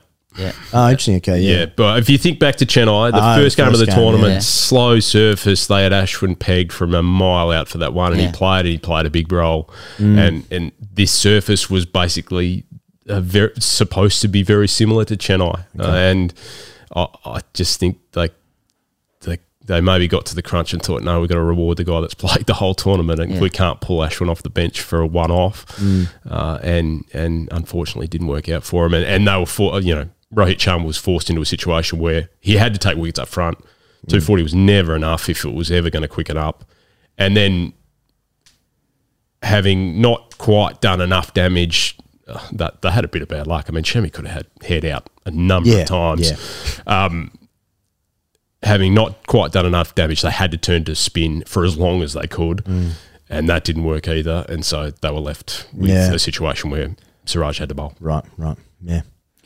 Hey, thanks for the X's and O's, Alex Malcolm. We're Just, just, just three guys speaking in low tones about the uh, ins and outs of the game. Uh, Mm. what about the circuit though? How good are the photos? Yeah, of the yeah, circuit? that's right, that's right. What about Headies, the- the- receipts? Yeah. the receipts. Yeah, I'm, I'm sure our names are on a couple of those. I told him to put them on. yeah, yeah. Uh, the bin lids speed dealers. 2XU running Yeah. cap Yeah, 2XU is photos good. is, is about as good as it gets. Yeah, exa- exactly. Good but for yeah, a a lot of Aussies listening to this, just hoping, uh, hopefully, just drinking it in, just Yeah. just three blokes going. And wasn't this good when we Oh, did this? oh, it was a masterclass. And what about this thing that Yeah. no one expected? Where in fact it was incredible. Yeah, the selectors. I was like, yeah, Yeah, that's backroom right. stuff. and India made a mistake stuff. there because they actually weren't, weren't aware of how good we are. Yeah. Uh, and aren't we Drinking good? in And Australia. what kind of good are we? Yeah, yeah. Is this the best thing anyone's ever seen ever? Yeah, that's right. There needs to be a mural somewhere in some major city in Australia of Travis Head with speed dealers on, 2XU hat, doing the wiggles. 100%. And that needs to be somewhere Yeah. prolific. Just uh, it's probably a shout to um, people who are finding all this very nauseating and obnoxious, just as I would if another team won. Well, I wouldn't be Uh, listening. we'll- I would we'll- not be listening. Yeah, yeah. Well, they're not listening, so what's, what's the point? Fuck them. Uh, no, we'll, we'll, we'll be back with us, you know, more sort of, sort of balanced stuff you know, from next week. But you got you got you got to you got to allow it. You got to allow it. Alex Malcolm, thanks so much for joining. Thanks, guys. Thank you very much to our guests or guest, or Oh. thank you very much to me for throwing back to myself after that moment. Could be anything. Thank you very much to the silverback gorilla that we had in the uh, in the You studio. can get it in silverback. Mate, if there was a silverback in here, I'd, that that'd be one of the scariest things oh, mate. possible. Yeah. Okay. Once again, Here we King go. King Kong versus Godzilla. Who you got? Who do you want running at your least? How many times do I have to ask this? You've been asking me that twice a day for a week. Oh, I saw it. So You you're, know, you you're get- saying, when you're you saying go- you prefer Godzilla? Oh, uh, okay. Let, let, us be clear. Yeah, the, Yeah, the, let's la- be the, clear. the last person I want person Yeah. I want to fight It. is is King Kong. Okay. Like if I have a choice, King Kong versus Godzilla. It's. I saw a video and it- you know you got that horrible for you tab on on X, formerly known as Twitter. Yeah. and uh, and I have to go on that at times because I think that's where they serve you the shit you actually want to read from the people you follow. All your good follows are on there, and all your shit ones are on the um, following one. Anyway, and so from time to time you you see the most heinous things, and one of them was two silverbacks uh, in a zoo, grainy footage, fighting, like throwing punches, like like like haymakers at each other, and it the the sheer velocity and weight behind the punches, here. Get mate. here. You Bin, do bin. not you do not want to be on the end of that. Now, Godzilla, lizard. Uh,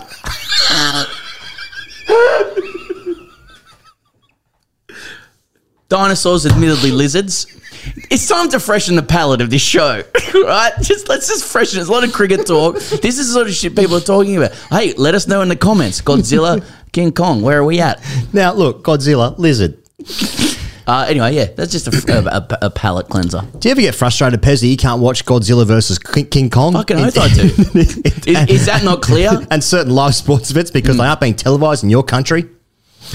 With NordVPN, you can switch your virtual location to a country that is showing that sports event, or indeed Kong versus uh, Godzilla. Godzilla. Which uh, where are we looking at? Tokyo. We're looking at for that. A Japanese city. Yeah, probably. King Kong did New York, didn't he? Yeah, famously. But Godzilla did did the Japanese. Japan. Well, yeah. yeah. Mm. Something to think about. Godzilla away. If you want to watch Godzilla away, use NordVPN and you won't miss a single bit of the action. uh, being on the brink of a global recession the world being a little bit crazy at the moment, I need to cut back on my spending and save some money, Pezza, while protecting myself online.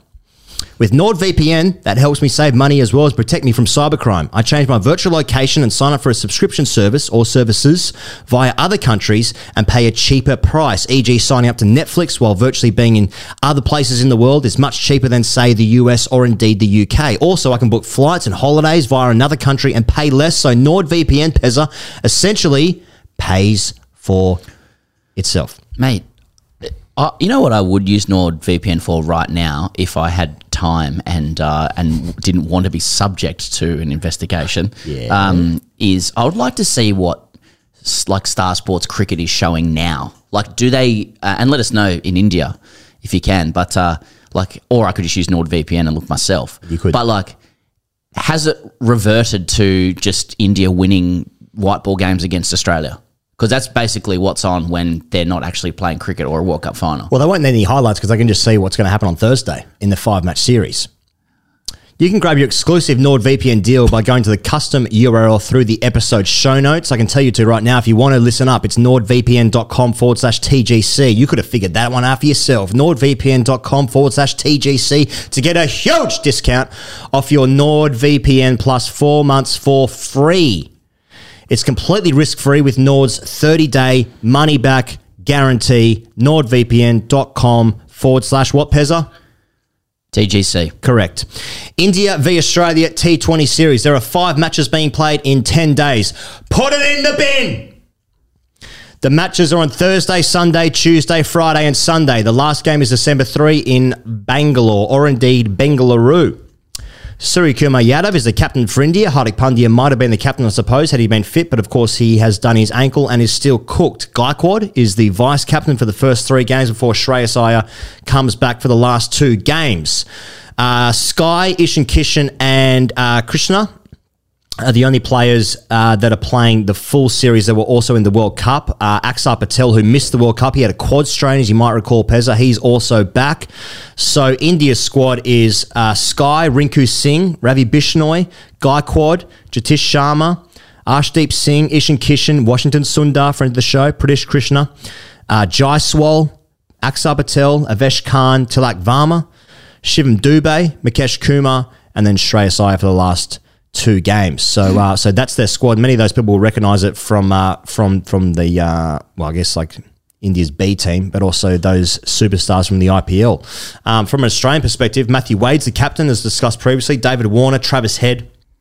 Steve Smith, Glenn Maxwell, Matt Short, Marcus Stoinis, Tim David, Josh Inglis, Jason Behrendorff, Saba, Nathan Ellis, Spencer Johnson, Zorba, and Tanveer Sangha. That means Cummins, Starc, and Hazlewood, Marsh, and Green are all being rested.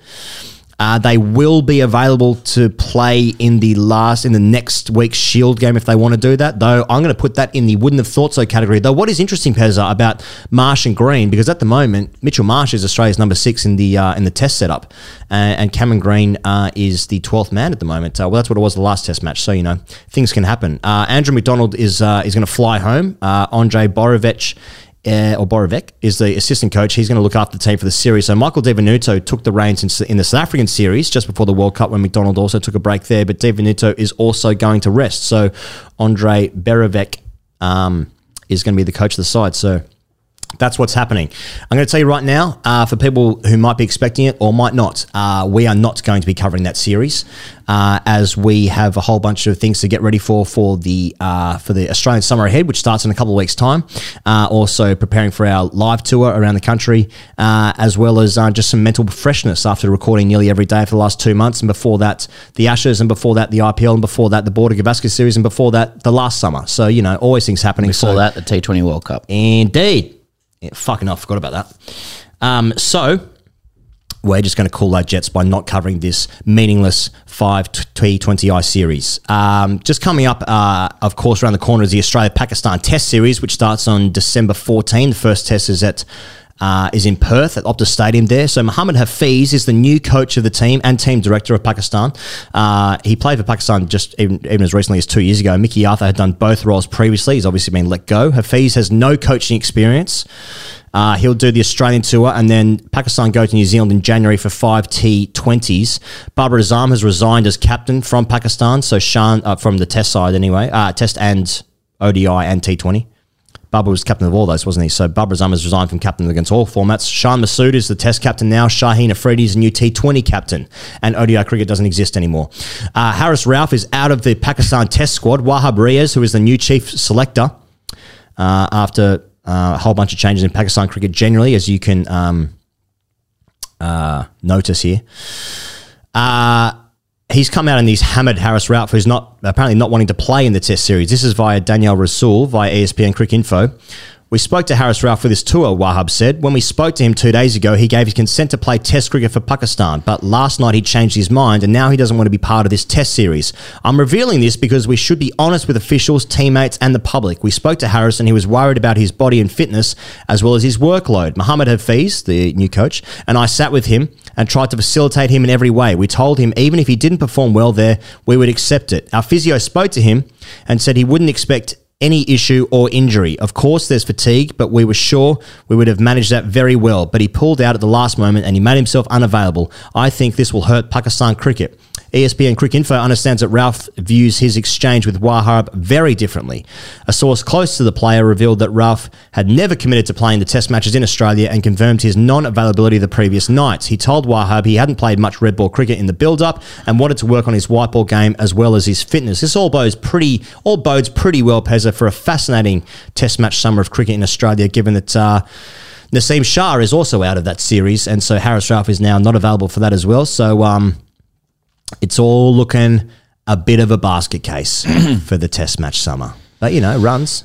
Yeah, uh, it- I think I recall last year, like Travis Head really upset he didn't get a triple hundred and said you don't get those opportunities very often. I was like, "Oh, I don't know about that, brother.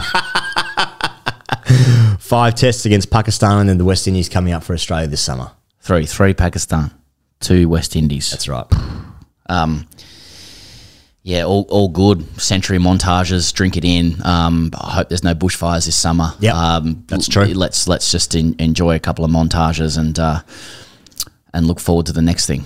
Do you want to do the WBBL or the Sheffield Shield next? Um, WBBL. All right. Uh, people would have seen this, but Meg Lanning has taken an indefinite break from the WBBL. This is less than two weeks after, of course, she announced the retirement from international cricket. Uh, Lanning set out. Uh, sat out Melbourne Stars' 15 run win over Brisbane Heat at the Junction Oval in Melbourne on Sunday due to personal reasons. With only two games left and the Stars to miss making the finals, Lanning's immediate future in the sport is uncertain. This is a coach from Jonathan Batty, uh, the Stars coach. She's taken a few days out for some personal reasons, uh, he told Channel 7. we're reassured she's all okay, which is the most important thing, but we're giving her that time and space and respecting her privacy in what she needs to do. We're taking it on a game by game basis at the moment, and we'll give her all the time she needs to make the decision. Uh, but she's definitely out for the next couple of games. There's only two games left for uh, every WBBL team except for um, Adelaide and Sydney Thunder, who I think playing today. So um, she may not play the rest of the season. So um, yeah, I suppose this this uh, this feeds into what we are talking about last week. And uh, look, I suppose Jonathan Batty, the coach of the Melbourne Stars, there has said it best. The most important thing is that she's okay. She's and uh, they've been reassured that she is okay. Uh, but um, but quite clearly, there's there's there's there's some things going on. That, uh, privacy has been respected, and uh, yeah, I guess I guess from from us here, then uh, we wish her the absolute best. Totally. Yeah, you just want um, the the best of health for Meg Lanning in whatever space she needs to uh, you, you know, to to get better. Yeah. Uh, so to that end, just giving an update on what's happening with the WBBL. As I said, there's two games left for everyone, and Adelaide and Sydney Thunder, who played today, have got three games left. Uh, so the Brisbane Heat have lost to both Melbourne teams, who were last and second last, last to put them fourth in the table with two games left, uh, having played one game more than the Strikers and Thunder. Uh, so so the Heat now are fourth, Perth are top. Uh, Adelaide are equal with Perth on the same amount of points with a game in hand. Sydney Thunder are one point less. Uh, so whoever wins that game is going to be uh, top. Uh, and then uh, the two Melbourne teams are last. Sydney had a tough loss uh, and are sixth. Hobart are fifth, and then the rest of the rest. Uh, so that's what's happening with the WBBL. I suppose uh, actually the highlight of the week has been uh, Erin Burns' catch uh, that you Mm. might have seen in North Sydney Oval, and then it's uh, quite a reel she's got there. Quite a reel, quite a reel Instagram reel. Be real. What happened to be real? That was a real moment in time, wasn't it? Uh, the Sheffield Shield. Uh, I'll give you uh, a rundown of the last couple of games. Tasmania beat New South Wales by an innings and one run. uh, starting a new run of losses for the New South Wales side. Uh, hundreds for Jake Doran, Beau Webster, slug, and Brad Slugly. and Brad Hope batting at five, six, and seven Ah, for slug. Tasmania. Ollie Davies hit fifties in each innings for New South Wales after his hundred against uh, WA in the last game. So Next Tassie. So Tassie and so Tassie now top of the table. Scott Boland took eight wickets for Victoria to help beat Queensland at the MCG. He took four for 47 and four for 49 in the second dig. Queensland were batting for the draw in the second dig and had 12 point over 12.4 overs left with two wickets in hand. But then Fergus O'Neill took two and two to win the game in absolute scenes. Uh, that keeps Queensland rooted to the bottom of the table. And then Western Australia jumped to second on the table after beating South Australia by two wickets. They were set 201 in the fourth innings and did it in 61 overs at the WACA there. So that's what's happening with the Shield. Uh, I didn't see like I didn't see fucking huge numbers for you know guys like someone like a Marcus Harris, someone like a Cameron Bancroft, someone like a Will Pucovski. Uh, and I mean, Boland, Boland did some stuff, I suppose, but uh, was a bit it was a bit low end on the Shield this week for you know blockbuster names doing doing huge shit Mm. that I can then build a narrative around to sort of create a bit of hype. Yeah, for like for for the test against the West Indies in mid January. That's right. Yeah, Yeah. in November. Yeah, yeah. That's said right. it was just it was just three games against uh, the other three teams where just six states just played against each other. just played a game. Just played a game of cricket, and a couple of of guys succeeded. Yeah, Yep. Were a couple of wins there, a couple of losses. Yep. and then we move on. In, in yeah, I, I don't. it's World Cup winning week. Yeah, you know? exactly. Yeah. Bowling eight wickets, good.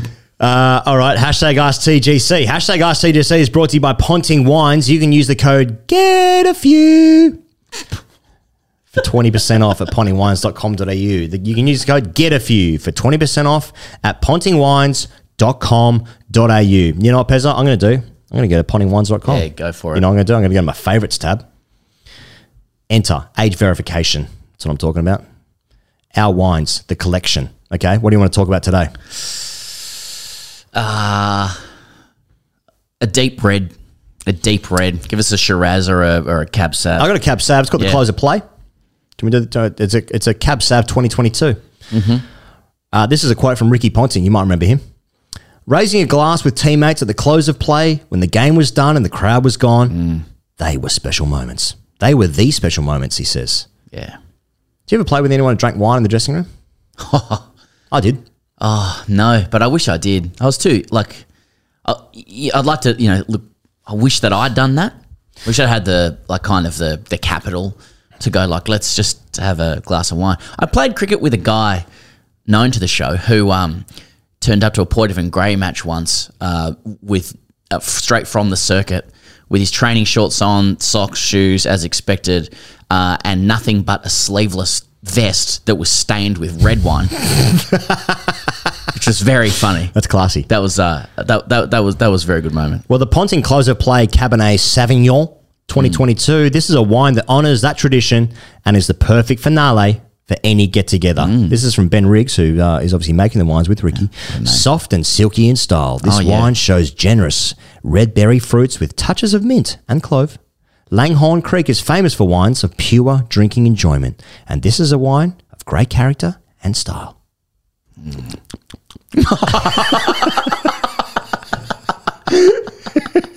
Delicious. It's a, it's a great drop. It, really is a great drop.